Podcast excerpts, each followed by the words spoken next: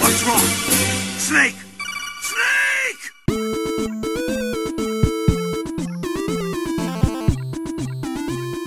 Cześć, witajcie w czternastym odcinku Gorących Krzeseł.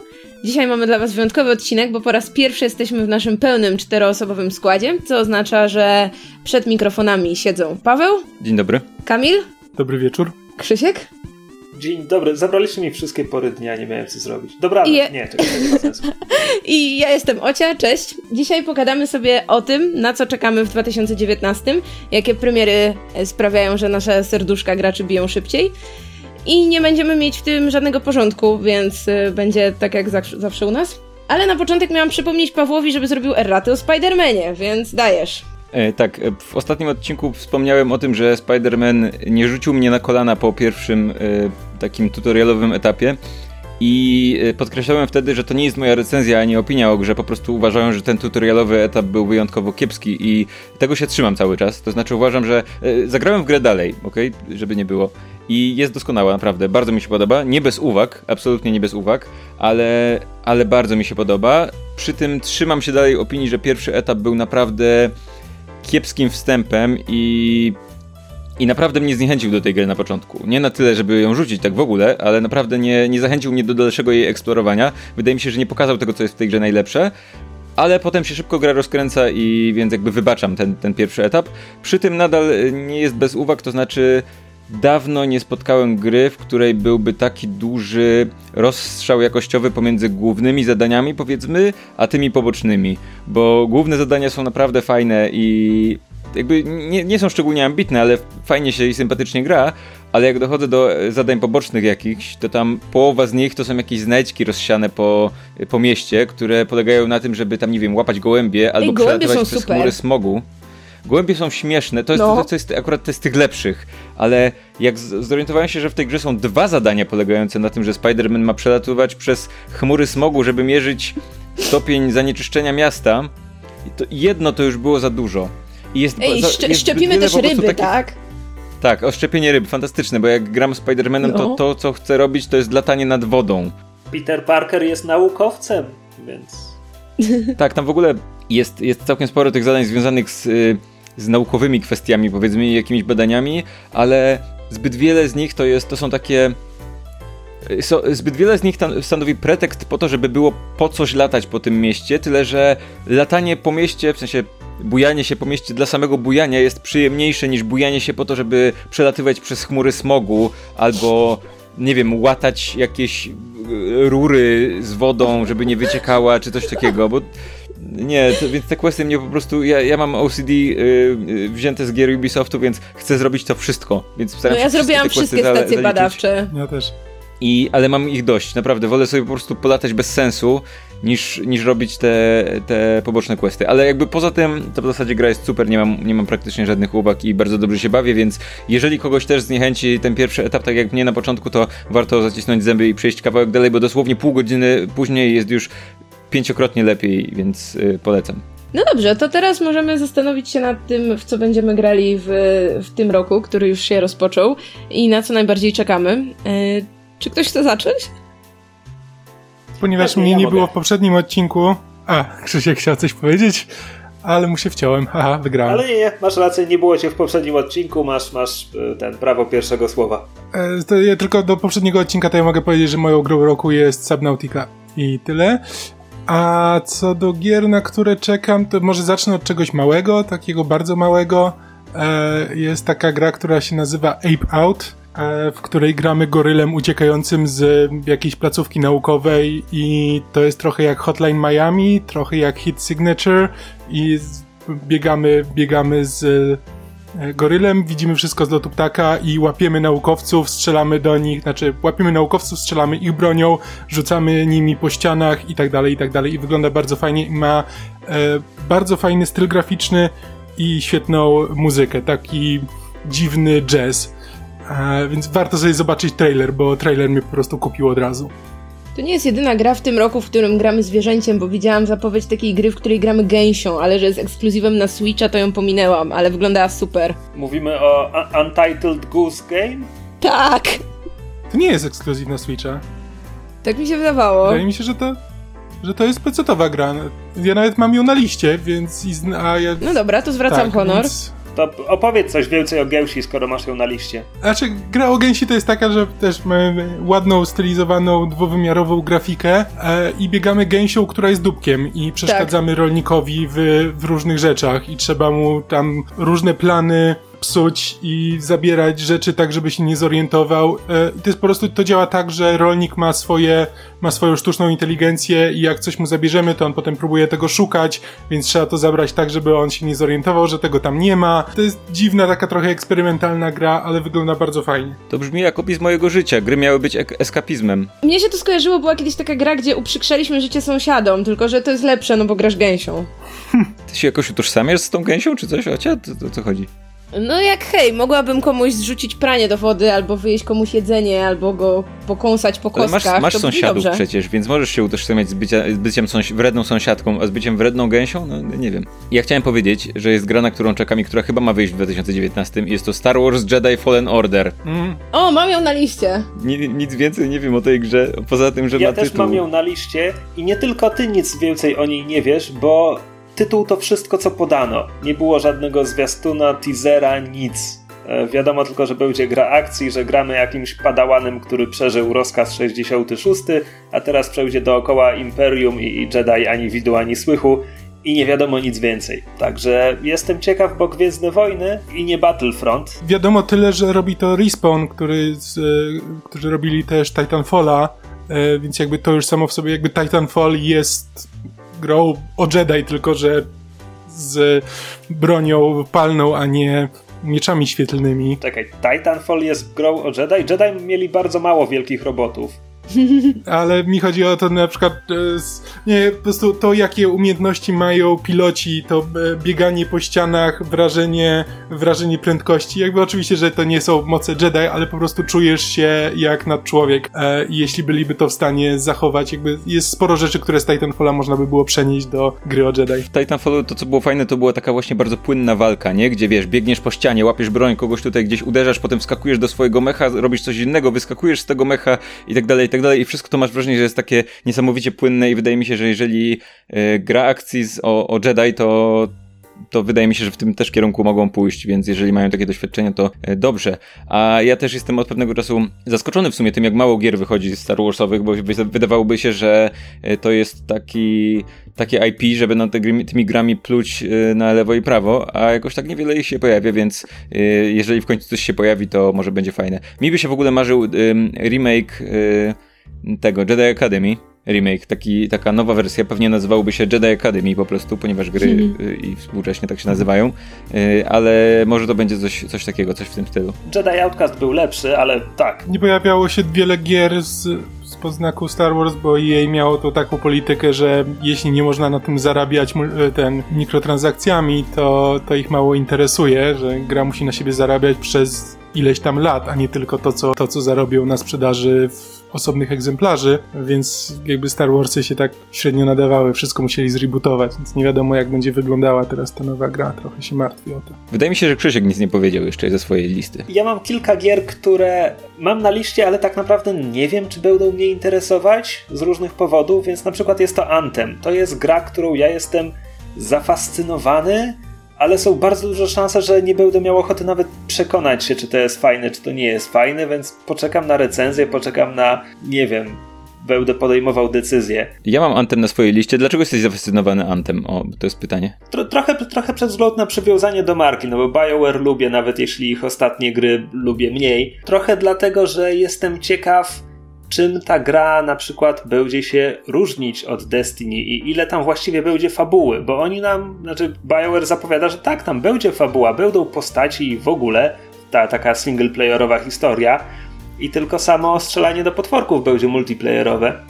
E, więc jestem tego ciekaw, plus, e, no nie wiem, podcasterzy, którym wierzę, mówili, że, że właściwie to strasznie fajnie się w to gra i fajnie się lata w tych zbrojach i tak dalej. Wydaje mi się, że. Mm, znaczy, ja jestem o tyle zafascynowany, że ja bardzo lubię Destiny i spędziłem wiele godzin w Destiny, a to wygląda jak. Znaczy, zafascynowany. Mam mieszane uczucia, bo z jednej strony jest tak, jest gra, którą bardzo lubię, Destiny, i tutaj dostaję od innego. In, od innych twórców grę, która jest klonem Destiny de facto. ale z drugiej strony dokładnie z tego samego powodu jakby nie jestem, y, to, to samo mnie odrzuca od tej gry, o, bo skoro mam dostać tylko klona, to może, może nie warto, nie? Yy, jakby doniesienia sugerują, że to jest coś fajnego, więc y, może po prostu na na podstawie doświadczeń, powiedzmy, które, które widać w Destiny, powstanie coś, co jest lepsze, bo Destiny też ostatnio, powiedzmy, różne decyzje są różnie odbierane przez graczy, jeżeli chodzi o, o tę grę. I yy, tam też właśnie nawet w Destiny było nawet tak samo, że, że kampania była de facto singlowa, a ten, ten multiplayer jest taki mieszany, że niektóre elementy są singlowe, w niektórych miejscach nie możesz spotkać innych graczy, a za chwilę wyjdziesz 5 metrów dalej i możesz ich spotkać i tak dalej, i tak dalej. Wygląda to fajnie, ten świat wygląda fajnie. I więc, więc to mnie ciekawi, zwłaszcza, że mówię, to jest gatunek, który, który akurat lubię i, i myślę, że przynajmniej spróbuję, żeby z jakąś tam ekipą poświęcić parę godzin, czy paręnaście, albo parę dziesiąt na to, żeby, żeby w to pograć. Inną taką grą, którą mam na liście i nawet nie wiem, czy będę się nią interesował, jest e, Dying Light 2. To jest, Dying Light jest tą grą o zombie z cyklem dnia i nocy, gdzie nocą są turbo zombie i trzeba się chować. A co jest w dzień? E, a w dzień są zwykłe zombie, z którymi można walczyć łatwo. Plus do tego jest parkour z, ten, z perspektywy pierwszej osoby.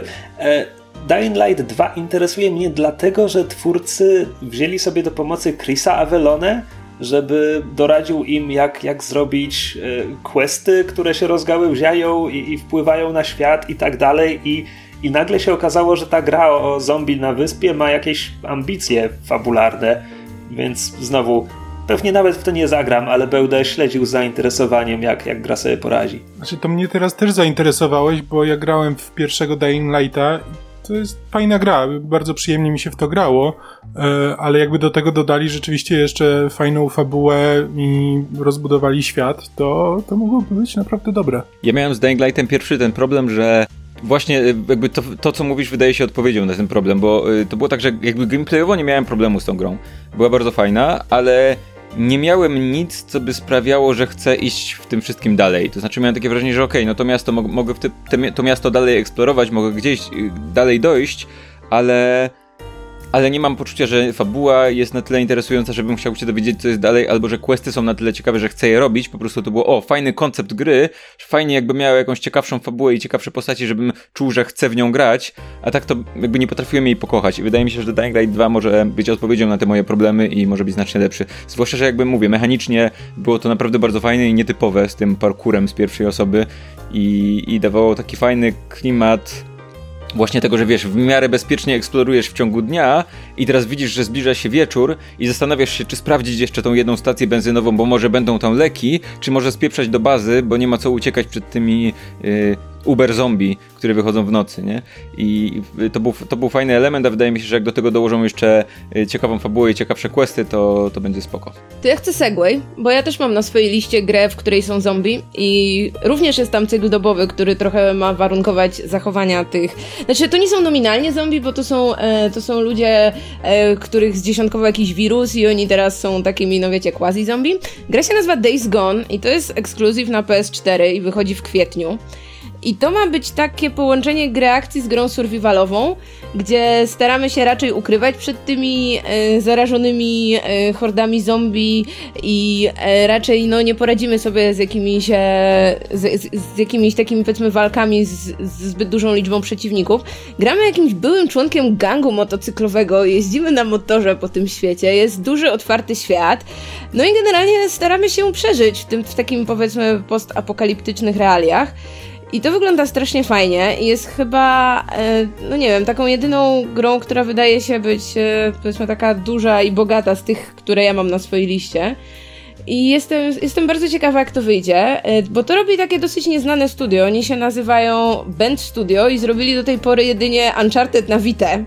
Więc no jestem ciekawa, jakim pójdzie z taką faktycznie dużą grą, z otwartym światem, z jakimiś właśnie takimi uwarunkowaniami powiązaniami między tym światem. Ponoć ma być też bardzo rozbudowana fizyka, gdzie można, nie wiem, e, jakoś wykorzystywać otoczenie, jakieś, nie wiem, drzewa, zabijać tych przeciwników, jakieś liny rozciągać, no, robić różne dziwne rzeczy. E, no i właśnie i duże znaczenie ma być też e, w tym, powiedzmy, poruszaniu się tym motocyklem po tym świecie, to ma być jakoś gdzieś tam też zintegrowane z tą fabułą. Nie wiem, czy w ogóle kojarzycie to, o czym mówię i czy Ktoś ma na swojej liście? Ja mam. O, Ja mam dlatego, że w zasadzie nie było żadnego ekskluzywa na PS4, który by mnie zawiódł, więc, yy, Mhm. więc z samego faktu, że to jest ekskluzyw na PS4 i jakby z tego, jaki dobór ekskluzywów na PS4 Sony robi, zakładam, że jestem tą grą zainteresowany, nawet jeżeli prawdopodobnie wiesz o niej więcej niż ja, bo ja poza tym, że to jest jakieś post-apo i bohater ma motor, to w sumie niewiele wiedziałem tak naprawdę, więc dużo, du- dużo dowiaduję się od ciebie, nie? No właśnie te warunki pogodowe i ten cykl dnia i nocy to między innymi właśnie mają być takie fajne feature'y, które gdzieś tam wpływają na to, jak ta rozgrywka nam przebiega. No, trailery wyglądają fajnie, więc yy, pierwsza gra z zombie może, w którą zagram, bo ja się generalnie boję zombie w grach komputerowych. Nie, nie, nie lubię strasznych gier. Ja miałem jeszcze na liście The Last of Us 2, ale zostało przeniesione na 2020, y, z tego co wiem, więc, y, więc porozmawiamy o tym za rok. To jeśli chcemy pozostać przy zombie, to ja ku swojemu własnemu zaskoczeniu mam na liście Resident Evil 2, bo e, teraz e, Capcom robi remake i to taki remake, porządny remake, także ta gra ma, to nie jest tylko jakby odświeżone tekstury nałożone na stare modele, tylko po prostu wszystko zrobione, znaczy wygląda jakby było zrobione niemal od nowa. Że tak, no, jest od nowa. E, I ja bardzo lubiłem Resident Evil 4 i z tego co rozumiem, to e, jakby ten, ten remake Residenta dwójki ma, ma iść w tę stronę. Że ma- mają w ogóle przełożyć cały ten system sterowania, który był w dwójce, tak, że była kamera ustawiona na stałe i pokazywała ci twoją postać z góry, więc jak przechodziłeś z pomieszczenia do pomieszczenia, to najpierw musiałeś trzy razy się wrócić do poprzedniego, bo wciąż trzymałeś gałkę w, nie w tę stronę, co trzeba. Um, więc teraz jakby sterowanie ma być właśnie takie jak e, w Rezydencie czwartym, czyli z nadramienia i wszystko wygląda bardzo ładnie, a ja mam jakąś taką dziwną nostalgię do Residenta, do Residenta dwójki, bo próbowałem wielokrotnie w to grać jak byłem młodszy, tylko że zawsze mnie wkurzało to e, sterowanie i, e, i cała ta gra, a później czwórka mnie do siebie przekonała i chętnie do tego wrócę i zobaczę jak to, jak to wygląda. Możemy zmienić gatunek na, na chwilę, bo ja mam parę strategii na swojej liście. O, jako jedyny człowiek na świecie prawdopodobnie. Tak. No, ja mam jedną. U, Gry, które znowu. Ja nie wiem, czy ostatecznie w nie zagram, ale na przykład będzie niedługo nowy Total War Three Kingdoms z akcją w, toczącą się w okresie walczących królestw w starożytnych Chinach. I ta gra wygląda bardzo fajnie i wygląda na to, że nie chcę mówić po raz pierwszy, no bo Warhammer już trochę wstrząsnął formułą Total War'a, bo dodali tam magię i inne rzeczy, na które nie bardzo mogli sobie pozwolić w grach nominalnie historycznych. E, No ale to będzie chyba pierwszy taki historyczny Total War, który faktycznie próbuje tam robić nowe rzeczy, wprowadzać nowe rozwiązania, jeśli chodzi na przykład o dyplomację, wykorzystywanie agentów i tak dalej. A to jest cykl, który ja kiedyś uwielbiałem, potem jakby mój entuzjazm bardzo osłabł i nawet, nawet jak ostatnio próbowałem sobie wrócić do, nie wiem, Shoguna 2, który moim zdaniem był najfajniejszą częścią cyklu, to już jakoś nie starczyło mi zapełdu, żeby tam faktycznie się w to wgryźć. Więc, więc nie wiem na ile to, to, że w Three Kingdoms będzie parę nowych rzeczy, ostatecznie rozniesi ten entuzjazm na nowo. E, inną strategią jest Phoenix Point. To jest e, gra w, rodzaju XCOMa zrobiona przez Juliana Golopa, czyli człowieka, który wraz ze swoim bratem stworzył XCOMa 20, nie 30 lat temu, e, a teraz wraca do gatunku.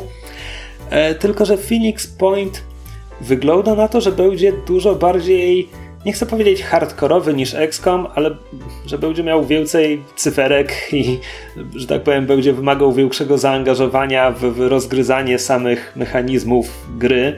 A ja nie jestem stuprocentowo pewien, czy to jest rodzaj strategii, który mi odpowiada.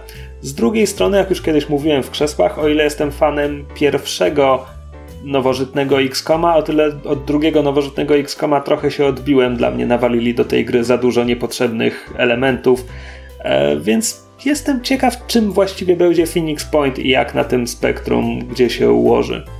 Ja Phoenix Pointa też miałem na liście i mam dokładnie takie same obawy jak ty. E, to znaczy ja w grach taktycznych lubię jak mam mm, może nie to, że ograniczony arsenał, ale chcę, że ogarniam myślami wszystko to, co mam do zrobienia, to, co mogę zrobić i tylko myślę nad tym, jak wybrnąć z danej sytuacji, a nie to, że mam 10 tysięcy różnych możliwości i muszę się przekopywać przez różne menusy, żeby dojść do tego, co jeszcze mógłbym zrobić i co poprawić o 2%, żeby poprawić swoje szanse. I trochę liczę na to, że Gears of War e, Tactics, e, przepraszam, Gears Tactics e, może być e, trochę bardziej w tę mańkę, gdzie to jest też taka X-komowa gra, ale em, ale prawdopodobnie nie będzie tak hardkorowa jak, e, jak XCOM czy jak Phoenix Point. E, No i A słuchaj, to jest, to jest gra, której istnienia kompletnie przegapiłem. To, to jest produkcja na PC-ty? tak, to jest coś, co zapowiadali na ostatnim e, E3 bodajże właśnie razem z Gears of War 5 i razem z e, Funko Pop Gearsy. Okej. To- Jeśli, jeśli chodzi o fabułę, to się będzie trzymać blisko głównych gier z cyklu. W sensie będziemy rozkazywać Markusowi Phoenixowi pobiegnij tam i zastrzel te. em, co to było? Nie. Lokusy? Lokusty? Do kogo strzelaliśmy w Gears of War? Langusty? E, Locust, tak. E, nie, to jest napisane, że zupełnie nowy, e, nowa drużyna 12 lat przed wydarzeniami z pierwszych Gearsów. Więc raczej nie będziesz musiał wiedzieć o co chodzi. Okej. E, Ze, ze strategii ja mam jeszcze At the Gates Johna Schaeffera. John Schaeffer był e, głównym twórcą Civilization 5, piątej części, potem odszedł od Firaxis i przez lata pracował nad swoją własną indie strategią. E, jakby pracował tak długo, że, że ja już sądziłem, że ta gra nigdy się nie ukaże. Oczywiście wciąż się nie ukazała, ale podobno ma wyjść już w lutym. I At the Gates jest z jednej strony zachowuje pewne schematy tych gier tak zwanych 4X, czyli właśnie cywilizacje i im podobne, a z drugiej strony tutaj gra się toczy krótko przed początkiem upadku Imperium Rzymskiego, a my sterujemy jednym z plemion, które, które migrują z północy, uciekają przed coraz surowszymi zimami e, i gra ma wymuszać na graczach jakby orientowanie się w sytuacji, to znaczy zawieranie sojuszy z innymi frakcjami, wyczucie tego momentu, kiedy już można zacząć podgryzać ten Rzym, bo jak zaczniesz robić to za szybko, no to Rzym wciąż jest potężny i was, was wszystkich zmiażdży. E, więc to wszystko brzmi bardzo ciekawie, a z drugiej strony czytałem też, że pierwsze, pierwsze wersje tej gry, którą Schaefer pokazywał dziennikarzom, były ciekawe, ale nie szczególnie fajne. Więc jestem ciekaw, czy przez lata pracy gdzieś tam ta fajność się objawiła. A powiedz mi, czy widziałeś, czy na swojej liście nie masz Anno 1800 nowego? Y, Nie mam, bo jakoś city buildery aż tak mnie nie, nie jarają. Ja, ja też nie mam, dlatego że zbyt mało wiem o tej grze. Pamiętam, że y, te poprzednie części, te pierwsze tak naprawdę były, y, mam do nich dużą sympatię, ale nie wiem na tyle dużo, żeby wiedzieć, czy na nią czekam. Chociaż w sumie to, to sprawia, że w pewnym sensie czekam. Czekam, żeby się dowiedzieć czegoś więcej. Y, na, aż będę miał y, ten moment, żeby usiąść i odpalić gameplay na YouTubie. Y, Ale w takim razie, ja w takim razie wrócę troszkę, bo mam coś, do czego mogę zrobić podwójny se- segway, bo z jednej strony to jest gra E, to jest klon, klon e, Destiny trochę, a z drugiej strony to jest trochę ta jedna z tych dużych gier, gdzie e, walczymy o przetrwanie i tak dalej, i tak dalej. Jest to Division 2. Ja nie wiem, czy wygraliście w Division, podejrzewam, że nie, znając Nie. wasze podejście do gier Nie. online'owych. Division jest Division jest troszkę podobny jakby w samym zamyśle do, mm, do Destiny, to znaczy to jest taka gra, która nie jest tak całkiem MMO, ale jesteśmy w stanie spotykać innych graczy na ulicach Nowego Jorku w pierwszej części. E, No i to jest, y, to jest niedaleka przyszłość, gdzie y, jakiś wirus wybił ludzi w Nowym Jorku i teraz Nowy Jork stanowi takie, stanowił takie pole bitwy de facto, bo część tych odpornych tam została, więc stworzyli jakieś organizacje tam walcząc z, z innymi organizacjami. Ogólnie jak Nowy Jork stał się y, państwem w państwie, nie, de facto, a my jako gracze stawaliśmy się członkiem takiej drużyny y, właśnie tego Division tytułowego, czyli takiej specjalnej ekipy, która ma y, jakby przywrócić porządek.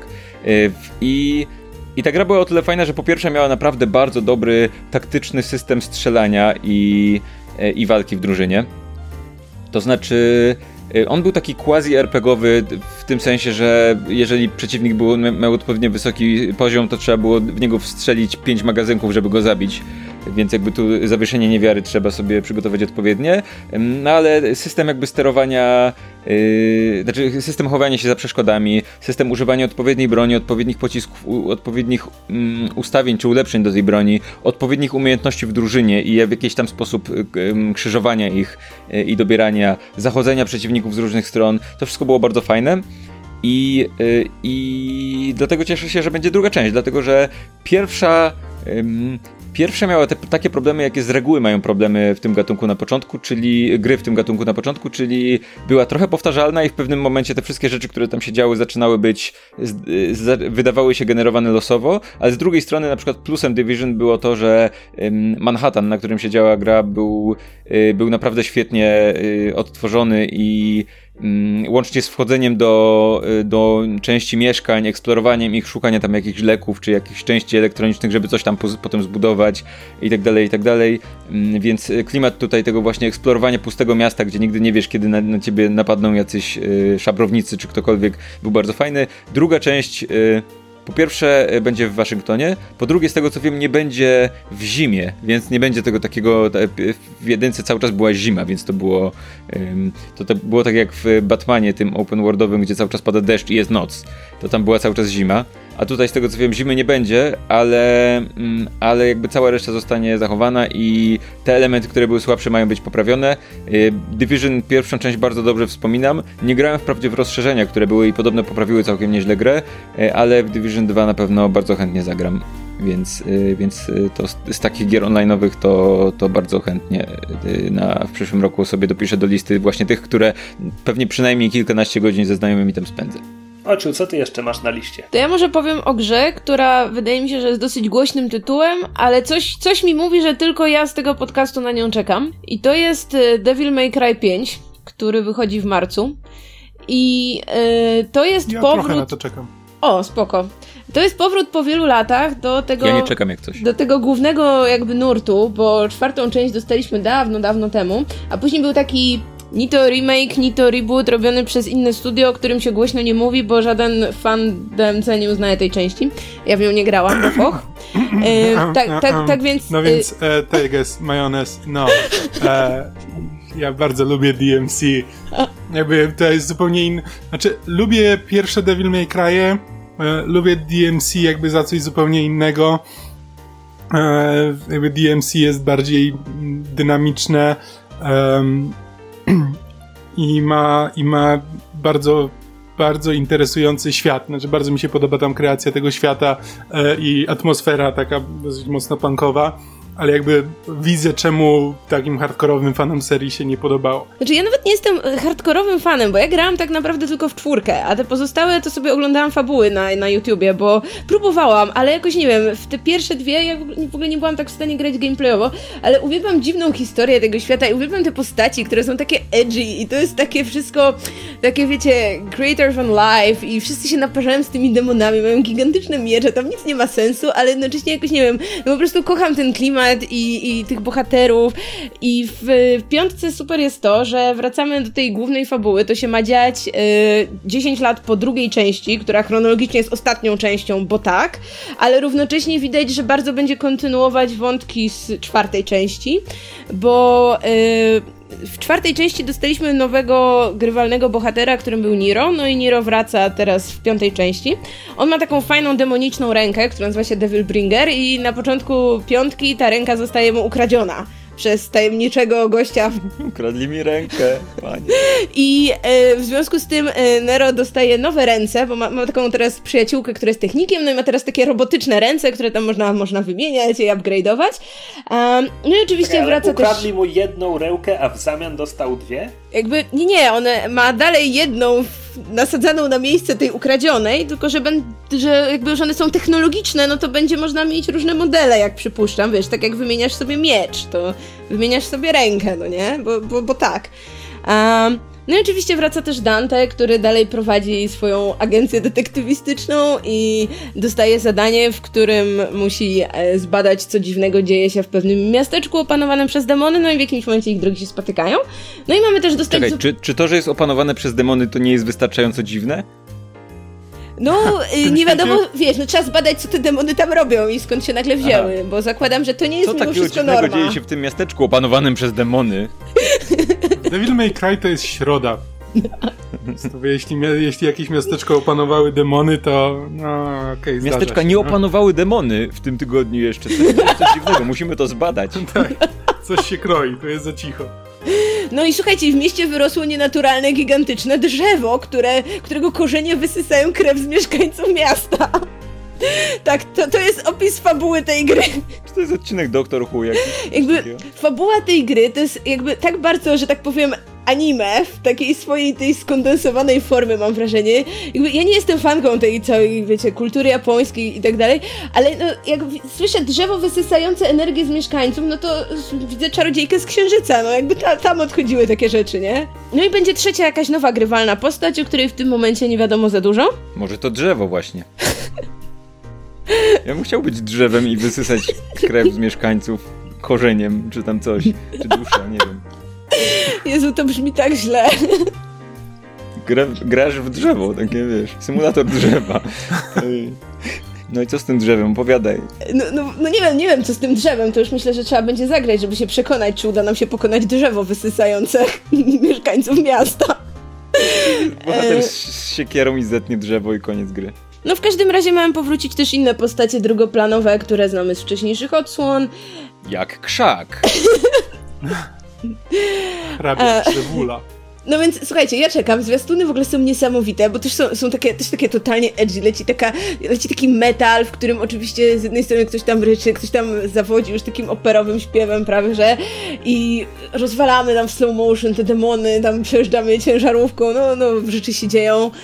Więc czekam bardzo i e, ja nie jestem dobra w tego typu gry, więc ja tam przechodzę zawsze na jakimś tam najniższym poziomie trudności, żeby się po prostu tam pobawić trochę z tymi demonami, ale no mam frajdę biegania tym białowłosym kolesiem z mieczem większym od niego samego, tak więc będzie fan. Ja bym chciał, żeby to drzewo miało też taki miecz większy od ten na plecach. Gdzie, Ej no, ja się, ja, ja się założę, że to drzewo się zamieni w demona w jakimś momencie, że pewnie się okaże, że... A może w seksownego demona.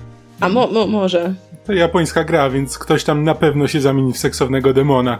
Tak. Dobra, kto teraz? Ja mam ostatnią grę na liście, więc nie chcę, nie chcę jej no, wystrzelić. Ja, ja się jeszcze mogę wstrzelić ze swoimi strategiami, jeszcze parę mi ich zostało. Ojej. E, to znaczy, to być taka kronikarska nota tylko, bo w przyszłym roku ma się ukazać pierwszy Fire Emblem na Switcha z pod tytułem Three Houses. E, trzy, nie, nie drzewo, to są trzy domy, a nie domek na drzewie. Natomiast y, ja w tę grę zagram, jak już będę miał Switcha, a wcale nie jestem przekonany, czy to się wydarzy już w tym roku. E, plus powiedziałem, że ta gra ukaże się w przyszłym roku, prawda? Miałem na myśli ten 2019. E, natomiast gra, w którą na pewno zagram, jeśli faktycznie wyrobi się z premierą na ten rok, to jest Desperados 3. Cykl Desperados jest mi kompletnie obojętny. Nawet niedawno kupiłem sobie na Gogu pierwszą część i próbowałem zagrać, ale jestem ma, mamy za bardzo XXI wiek, żebym próbował się umęczyć z interfejsem z lat 90. Natomiast studio, które robiło tamten cykl, nie istnieje od wielu lat, a trzecią część Desperado zrobi niemieckie studio Mimimi, które chyba w 2016 dało nam Shadow Tactics, które było właśnie grą w stylu Desperados, w stylu Commandos, czyli taka skradanka, gra logiczna, zagadka polega na tym, jak wyeliminować wszystkich strażników na mapie, żeby się wszyscy inni nie zorientowali i nie zlecieli w jedno miejsce, gdzie mamy grupkę, w wypadku Shadow Tactics, samurajów, ninja i innych takich, którzy mają swoje specjalne umiejętności. Ten ma strzelbę, z której pomimo tego, że jest głęboki, nie wiem, XV wiek, strzela z precyzją snajperską. E, ktoś inny jest wielki i może zabić nawet wiesz, trzech przeciwników naraz swoimi katanami i tak dalej. I po prostu używając tych różnych umiejętności musimy przemknąć się przez kilkanaście wielkich, pięknych poziomów e, i dobić do końca. I Shadow Tactics było genialne.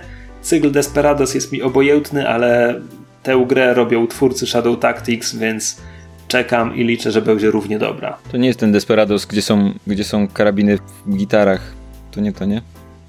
Nie, ale blisko. E, gra, gra została zareklamowana fantastycznym zwiastunem, gdzie widzimy chyba 3 czy 4 razy po prostu powtarza się ta sama scena, w trakcie której nasz cowboy i jego przyjaciele przy pierwszych trzech podejściach giną na rozmaite sposoby. Po prostu zwiastun ci pokazuje to, co będziesz robił w grze, czyli eksperyment, nie wyszło, ładujesz w save'a i żeby próbujesz podejść jeszcze raz. Znakomity zwiastun. Cowboy i jego przyjaciele brzmi jak znacznie lepszy tytuł, w których chętniej bym zagrał, szczerze mówiąc. To jeszcze z gier, w których bardziej zależy nam na twórcach niż na samej grze, to e, ja czekam na Griftlands. O, są na mojej liście. Tak, to jest gra tworzona przez Clay, e, którzy są odpowiedzialni za na przykład Don't Starve, Mark of the Ninja, Invisible Invisible, Ink. Ink, Shanka, te- tego typu e, rzeczy. Jakby oni skaczą od, em, od gatunku do gatunku, e, więc e, jestem po prostu ciekaw, co im tym razem wyjdzie, a to ma być e, Griftlands to jest takie Sid Meier's Pirates, tylko że w kosmosie i masz, masz mieć dużo, dużo możliwości wyboru i to z tego co rozumiem to ma być taka bardziej gra, w której masz dużo możliwości podchodzenia do, do każdej kwestii i wyborów, jak chcesz to Czekaj, to, grać. to, to ciekawe, że powiedziałeś Sid Meier's Para- Pirates w kosmosie, bo ja byłem przekonany, że to ma być RPG. Znaczy, to jest RPG, tylko że z tego co zrozumiałem, znaczy na Rock Paper Shotgun to opisuje e, sci-fi Sid Meier's Pirates-like RPG. Okej, okej. No bo to jest kolejna gra, co do której, wiesz, pokazano zwiastun i tak naprawdę wciąż nie wiemy nic konkretnego, więc możemy sobie wyobrażać, jaka to będzie gra. W mojej głowie to będzie bardzo fajna gra. Ja w takim razie pozwolę sobie y, powiedzieć moją ostatnią rzecz, którą mam na liście. I jest to gra e, Skull and Bones, czyli. E, czyli wytnijmy ten pływacki Creed fragment 4 z tylko bez Assassin's asasynów. Creed, tak. I zróbmy z osobny, osobną grę z tego. Ja zawsze miałem problem z tym, e, z tym e, pływaniem okrętami w Assassin's Creed, dlatego że nie po to gram w Assassin's Creed, żeby dostać inną grę w środku. I to dla mnie było z jednej strony za bardzo oderwane od tej gry, w którą gram i w którą chcę grać, żeby sprawiać mi przyjemność, a z drugiej strony było to za mało, żeby przestało, żeby nie było nudne po pewnym czasie. Nawet to widać w, w Odyssey, w którym jest to najbardziej, najlepiej zrealizowane według mnie z, w całym cyklu, gdzie ym, jest to najbardziej płynne, powiedzmy. Wydaje się to najbardziej scalone z resztą rozgrywki. Z, wydaje się to najmniej być rzeczą, która jest oderwana od reszty gry. Ale i tak w pewnym momencie staje się powtarzalne, bo po prostu jest za mało rozbudowane, żeby, żeby na dłuższą metę być interesujące. A tu wygląda na to, że ktoś po prostu wziął to coś, tę dodatkową mechanikę, która była, i zrobił z niej osobną grę jednocześnie rozbudowując ją do takiego stopnia, żeby nie była powtarzalna. I to jest bardzo fajne, bo. Yy, bo mi nie przeszkadzał sam koncept tego, wręcz przeciwnie, jakby byłem zaskoczony zawsze tym, jak, jak fajne jest to pływanie okrętem i sterowanie nim i tak dalej, i tak dalej w, w Assassin's Creed, więc jeżeli ktoś weźmie to i rozbuduje na tyle, żeby to była osobna, pełnoprawna gra, a nie tylko mini gra wewnątrz innej gry, yy, to bardzo fajnie. Plus ten klimat yy, klimat piracki, ale nie tych realistycznych piratów, tylko trochę piraci z Karaibów, y, voodoo i, i piraci, którzy są lepiej ubrani niż, y, niż wszyscy inni ludzie na całym świecie. Wygląda bardzo fajnie i bardzo mnie to cieszy. E, To ja jeszcze się tutaj wetnę z e, Sekiro Shadows Die Twice. E, Po tytule, jak można się domyślić, to jest japońska gra. To jest zasadniczo Soulsy, stworzone przez From Software, czyli tego samego dewelopera co Soulsy, tylko że to jest bardziej szczebel na tej ewolucji pomiędzy Soulsami, Bloodborne'em i teraz Sekiro, bo to mają być Soulsy, tylko że szybsze i bardziej wertykalne, znaczy jest więcej skakania, zakradania się e, i takich walk w stylu łusia, e, a nie, nie powolnego mm, zasłaniania się tarczą jak w Dark Soulsach. I to wy- wygląda bardzo ładnie, a ponieważ jestem jakby fanem Bloodborne'a e, bardziej niż Soulsów, więc ten, ten kierunek rozwoju mi bardzo pasuje. Ja widziałem gameplay tej gry i y, ja nie jestem fanem żadnych y, ani Soulsów, ani Bloodborne'a, ani żadnej z y, gry z tego gatunku, gdzie cierpisz i jest to wpisane w rozgrywkę. Ale ten gameplay wyglądał bardzo fajnie, więc jest szansa, że tam wbiję kiedyś do ciebie na chatę i sprawdzę, czy, czy cierpię, nie grając w to. Tak. No właśnie ja mam to samo. Te, jakby, ja nawet nigdy nie próbowałam grać w żadne Soulsy i tak dalej, ale jak zobaczyłam e, trailer tego samuraja, który się tak fajnie skradał, to stwierdziłam, że o, może warto będzie spróbować, więc może też ci się wbije na chatę, skoro teraz robimy z tego trend. Skoro jesteśmy przy samurajach, to jest co prawda ekskluzyw na PlayStation, jeśli dobrze pamiętam, więc ja w to nie zagram, ale... e, Chyba, że wbijesz się Kamilowi na chatę. Chyba, że wbije się Kamilowi na chatę, ale jeśli dobrze kojarzę, w tym roku ma się ukazać gra, która nazywa się bodajże Ghosts of Tsushima? Coś takiego, gdzie gramy... E, nie chcę powiedzieć, że gramy japońskim Wiedźminem, ale jak patrzyłem na gameplay, to wyglądało bardzo jak Wiedźmin, tylko w feudalnej Japonii. E, Że to wyglądało bardzo ładnie. E, Więc jest to gra, którą mam gdzieś na granicy mojego radara, jakby miałbym ją bardziej na radarze, gdybym miał PS4. E, A tak mam tylko przyjaciół z PS4, więc hej, zainteresujcie się może. Na szczęście masz ich całkiem sporo. Prawda?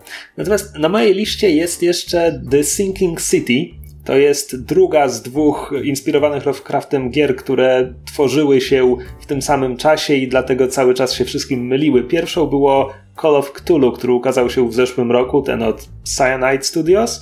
A The Sinking City jest robione przez Frogwares, czyli studio, które robiło 150 różnych gier o Sherlocku Holmesie. Paweł chyba grał w 70 z nich.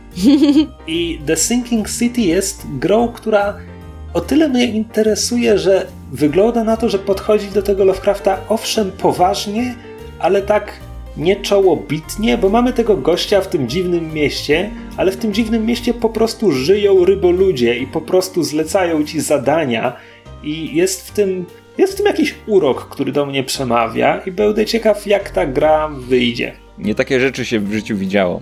Ryboludzie nie zlecają ci zadań Krzysztof, o co ci chodzi? Na, na co dzień? To ja bym chciała powiedzieć o przygodówkach, bo mam na liście dwie, yy, a chyba nikt jeszcze żadnej nie wymienił. E, pierwsza to jest coś, co się nazywa Man of Medan i to ma być pierwsza gra z cyklu antologii, która nazywa się The Dark Pictures Anthology i to robi studio, które wcześniej zrobiło Until Dawn. Tylko, że tym razem to ma być multiplatformowe, więc też na PC-ta. I e, z tego co wiem, to jakby mechanicznie to ma wyglądać mniej więcej tak, jak właśnie wyglądało Until Dawn, że mamy grupę postaci, że sprób- próbujemy, żeby, żeby, żeby przeżyli. Jest jakiś klimat horrorowy. Zaczyna się od tego, że nurkujemy, żeby zbadać zatopiony wrak samolotu z czasów II wojny światowej. No i podczas badania tego wraku dzieją się dziwne rzeczy. No i to jest tyle, co wiem. Jakby celowo nawet y, nie chcę wiedzieć więcej, bo, bo wydaje mi się, że, że, że to są tego typu gry, gdzie lepiej jakby wiedzieć jak najmniej, więc nawet nie, nie włączam żadnego zwiastunu i tak dalej. I wy, wygląda to całkiem ok. A druga gra przygodowa to jest coś takiego małego i, i niszowego. Nazywa się Heaven's Vault i to robi studio, które zrobiło 80 Days. Inkle. Tak. y, I to słuchajcie, to jest przygodówka, w której gramy e, lingwistką, taką ar- archeologiem slash lingwistką i generalnie próbujemy. E, I w ogóle to jest, to jest science fiction, więc jesteśmy na jakiejś dziwnej planecie, gdzie próbujemy odcyfrowywać nieznany nam język, dobierając słowa do symboli, które wyświetlają nam się na ekranie. To jest takie, no, po- powiedzmy, połączenie przygodówki z grą logiczną. No i generalnie próbujemy dowiedzieć się, gdzie jesteśmy, czy to jest jakiś, nie wiem, ogród, świątynia, co tam się wydarzyło. I to wygląda ślicznie, to jest tak, tak, tak narysowane, te postacie są nałożone na, na tła, nie, nie, nie, mam pojęcia, jak to się profesjonalnie nazywa, są takie dosyć mocne kontury tych postaci. I e, towarzyszem naszej bohaterki jest taki robo, robot, taki robot slash cyfrowy robot, nie mam pojęcia co to jest, wygląda przekomicznie. I wydaje mi się, że to może być jedna z takich ciekawych, oryginalnych gier. No ja mam też duże zaufanie do tego studia, bo oni świetnie piszą. 80 Days to po prostu można było siedzieć i, czy- i czytać. Eee, no i tak, e, dostaniemy to na PC i na PS4 w 2019, a w 2020 na jeszcze jakieś dodatkowe platformy mobilne. No, Heaven's Vault jest, znaczy nie jest na mojej liście, bo zapomniałem, ale gdybym pamiętał, że ma się ukazać w tym roku, to zdecydowanie byłby na tej liście, bo 80 Days jest jedną z najlepszych gier ostatniej dekady, a na dodatek do Heaven's Vault, jeśli dobrze pamiętam, znowu wzięli scenarzystkę 80 Days, czyli Meg Giant. Natomiast e, żebyś, żebyś wiedziała na co się piszesz, bo screeny z tej gry wyglądają ślicznie, Natomiast to nie będzie pełna animacja. Oni wymieniają The Last Express jako jedną ze swoich inspiracji, czyli tam będzie taka bardzo mało klatek, bardziej pokaz slajdów niż, niż animacja. Z tego co kojarzę. No czyli tak jak w 80 Days, no bo tam też się jakby tak przesuwały No, te no, rzeczy. ale, 80, no no, ale 80 Days jakby nawet nie próbowało odtwarzać ci Mhm. realistycznie świata, który masz dookoła siebie w danym momencie, tylko posługiwało się abstrakcyjnymi obrazami. W każdym razie Heaven's Vault brzmiało intrygująco od samego początku i, i bardzo czekam. Tak, jakby ja, to chyba, czy to będzie pierwsza gra o tłumaczach, jaką dostaniemy? Wiesz co, w niektórych tekstach o Heaven's Vault y, autorzy przywołują jakieś gry sprzed lat, których nazwy nic mi nie mówią. Jakby tego typu pomysły już były, mówię, tytuły nic mi nie mówią. Wiesz co, w nowych Tom, y, Tomb Raiderach Lara Croft uczy się y, starożytnej to greki, prawda. czytając y, napisy na filarach znajdywanych Tak. porozrzucanych po świecie. Czekaj, ale, ale No. po, co, po co skoro w tym ukrytym mieście Inków w Shadow of Tomb Raider wszyscy mówią po angielsku? A nie wiem, to w drugiej części Nie, to- było. W drugiej części to było. Tak, w, w ryżu Tomb Raidera. A to jeszcze ja w takim razie dorzucę do tego wszystkiego nowego Duma, w sensie kolejnego nowego Duma, Doom Eternal, e, bo, bo ten remake Duma jest naprawdę bardzo fajny. E, próbowałem w niego grać na konsoli, ale coś mi, coś mi nie grało, a jak się przerzuciłem na PC, to nagle natychmiast to nabrało dynamiki i, i mnie kompletnie kupiło, więc e, więcej tego poproszę. Kamil, czy masz coś jeszcze na swojej liście? Bo jestem, E, jestem niemal tak. rozczarowany, że pewien tytuł jeszcze nie padł. Nie, jeszcze wszystko co najlepsze zostawiam na koniec. Bo tak, czekam. E, czekam na przykład na Psychonauts 2. Bo tutaj niewiele jest do mówienia. Lubię Psychonauts 1, więc chcę zobaczyć, co będzie w Psychonauts 2. E, mam Beyond Good and Evil 2. Które nie wyjdzie w tym roku. 1, więc jestem ciekaw, co zrobią z sequelem. No, no wyjdzie w 2020. Ponoć. Prawdopodobnie tak. Nie ma zapowiedzianej daty, więc teoretycznie jest szansa, ale tak, prawdopodobnie wyjdzie dopiero w 2020. E, Jest Cyberpunk 2077, ale to wszyscy na to Ja, czekają. ja też, ja też go mam na ciekawości. swojej liście, ale to raczej w ramach On też żartu, nie bo wyjdzie w tym nie roku. ma mowy, żeby to wyszło w tym roku. Tak, czekam na The Outer Worlds. E, Mhm. Wspominaliśmy chyba mm, w którymś z odcinków niedawno tej Jak Tym o. RPG-ach. Jest na mojej liście. Jest na mojej liście. Tak, więc to jest e, RPG od Obsidiana i więc to już od razu jest coś, na co warto zwracać uwagę. No i bardzo konkretnie od ludzi, którzy robili pierwsze Fallouty i zasadniczo wygląda jak Fallout tylko w kosmosie. Ale jest jakiś śliczny. Jejku, jaka ta gra jest kolorowa i piękna. Prawda? Trudno uwierzyć, że to Obsydian. No właśnie, to jest taki... Tro, trochę jakby ktoś skrzyżował Fallouta z jakimś, nie wiem, z, jakimś, z jakimiś ludźmi, w których jeszcze tli się życie. Jakby taka, taka, taka nie wiem, taki retrofuturyzm z tego bije. Znaczy, że umówmy ty- się, ty- na pierwszy rzut oka to po prostu wygląda jak Borderlands. Jakby to jest No, no, no, dokładnie coś- coś takiego.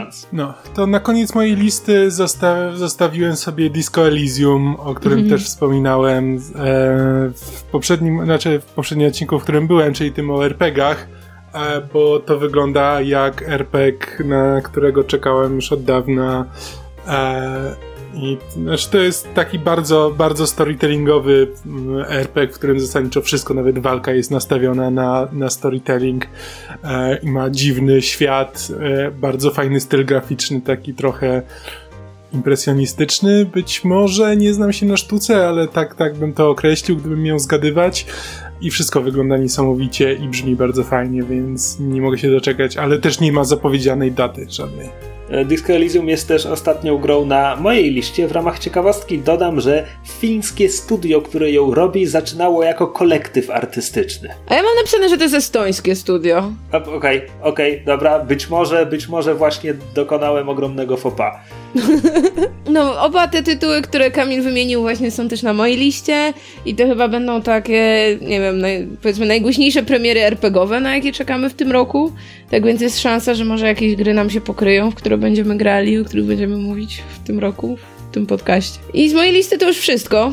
Ja trochę nie, staram się nie czekać na RPG, bo RPG mnie częściej zawodzą niż. Yy, niż Bo ty czekasz na remake Fallouta. Nie? Ostatnio jak czekałem na RPG, to potem wyszedł Torment, a ja nienawidzę Tormenta, więc yy, byłem zawiedziony. No, Ka- każdy ma jakieś wady, Paweł. Dobra, czy ktoś coś jeszcze ma, czy, czy zmierzamy, zmierzamy ku końcowi? To, to, to, to nie jest konkret, to jest już takie, wiesz, oczywiście najbardziej czekam na tę grę, o której nie wiem, że na nią czekam. Czekam na tytuł, który mnie zaskoczy. Na razie nawet nie słyszałem, że powstaje, ale będzie tak fantastyczny, że nie będę mówił To o był niczym 14 innym. odcinek podcastu Gorące Krzesła. Nie, dobrze, żartuję. Oczywiście możesz mówić dalej. Mów, mów dalej, tylko nie wiem ile to jeszcze zajmie. Mamy 50 minut na... więc... Nie, skończyłem, to, to było wszystko. Aha, uff. E, dobra, czyli chyba co, kończymy ten odcinek. E, słuchacze, jeżeli wytrzymaliście do tego momentu, to dajcie znać, na co wy czekali, czekacie w, w tym roku. To nie są wszystkie gry, które wychodzą. Wiemy prawdopodobnie, że jest też wiele głośnych tytułów, o których nie mówiliśmy i nie mówiliśmy o nich nie dlatego, że zapomnieliśmy, tylko dlatego, że z jakiegoś powodu nie są dla nas interesujące albo nie czekamy na nie jakoś szczególnie, co nie sprawia, że nie ma szans, że nas zainteresują, bo tak jak Krzysztof powiedział, zdarza się tak, że y, najlepszą grą roku okazuje się ta, na którą w ogóle nie czekaliśmy, ale, albo która wydawała się być dla nas w ogóle nieinteresująca, więc y, dajcie znać na co wy czekacie. Poza tym ja otwarcie przyznam, że mogłem nie powiedzieć o jakiejś grze po prostu dlatego, że o niej zapomniałem, co też się zdarza. To prawda, wszyscy jesteśmy ludźmi, nawet Krzysztof i dlatego y, mogliśmy też o czymś zapomnieć, więc jeżeli o czymś zapomnieliśmy, to będziemy udawać, że... Że na to nie czekamy. Taki był plan. Że wcale na to nie czekamy tak, Tak. naprawdę. Y, Możecie pisać nam komentarze gdziekolwiek macie ochotę, albo napisać na maila na adres gorącekrzesło.podsłuchane.pl i pamiętajcie, że jesteśmy na Spotify. Jeżeli nas słuchacie gdzieś indziej, a wolelibyście na Spotify, to jesteśmy tam i jesteśmy teraz co tydzień, więc jeżeli wydaje wam się, że jakoś dziwnie mało czasu minęło od ostatniego odcinka, to, yy, to nie wydaje wam się, to naprawdę minęło bardzo mało czasu, a kolejny odcinek prawdopodobnie znowu będzie za tydzień, jeżeli yy, się wszystko dobrze uda, yy, więc yy, w kolejny wtorek usłyszycie po raz kolejny nas, może nie w takim składzie, bo nie będziemy się w czwórkę spotykać, bo aż tak się nie lubimy. Bez przesady. Dojść do słowa nie można. W takim razie do usłyszenia za tydzień we wtorek i dzięki za dzisiaj. Trzymajcie się, pa pa! Cześć! Cześć. Na razie. What's wrong? Snake!